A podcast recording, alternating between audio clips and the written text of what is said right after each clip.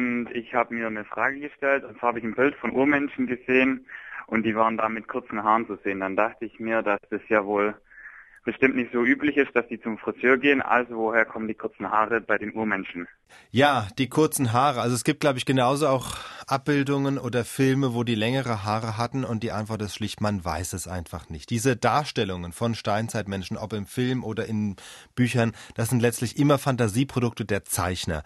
Was unsere Vorfahren für Haare hatten, darüber können die Anthropologen relativ wenig sagen, weil sie immer nur Knochen ausbuddeln und sich aus den Knochen nicht ableiten lässt, wie jetzt die Behaarung ausgesehen hat oder schon gar nicht, was die für Frisuren hatten wenn man das Wort Frisur da überhaupt äh, verwenden sollte. Selbst was die Körperbehaarung insgesamt angeht, da kann man auch nur ein paar Vermutungen anstellen. Also einmal natürlich, wenn wir heutige Schimpansen ansehen und sie mit uns vergleichen, ist zu vermuten, dass die Körperbehaarung der Urzeitmenschen irgendwo dazwischen lag. Warum wir aber überhaupt jetzt so wenig Haare haben verglichen mit den Affen, dazu gibt es auch verschiedene Vermutungen. Also eine zum Beispiel sagt, dass es in der Zeit entstanden, als sich in Afrika die offene Savanne gebildet hat und unsere Vorfahren ihren Lebensraum verlegt haben von den Wäldern in die Savanne hinaus, dass es da einfach von Vorteil war, weniger Haare zu haben, weil sich der Körper dann nicht so aufheizt.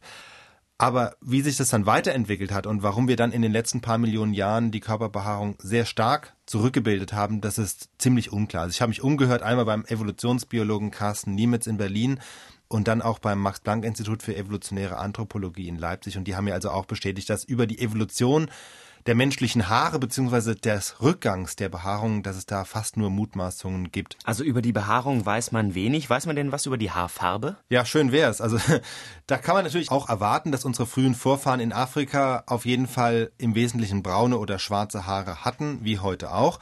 Nach der Einwanderung nach Europa vor 40 bis 60.000 Jahren hat sich das möglicherweise schon geändert, weiß man aber auch relativ wenig. Eins ist allerdings bekannt, der Neandertaler der ja vermutlich nicht unser direkter Vorfahr ist, sondern eher eine Art Onkel, der hatte offenbar rote Haare und zwar in Kombination mit Sommersprossen, sah also aus wie schon so ein Ire.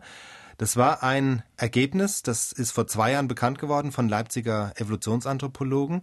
Das wissen die aber auch nicht aus irgendwelchen Funden. Die Haare sind ja längst verwest. Das wissen sie aus Genanalysen. Das heißt, in den Genen der Neandertaler, die man da in den Knochen gefunden hat, das war in Spanien, hat man Gene gefunden, die auch bei uns verantwortlich sind, ob jemand rote Haare kriegt oder nicht. Und deswegen schließen die, der Neandertaler hatte, oder zumindest einige von ihnen, rote Haare.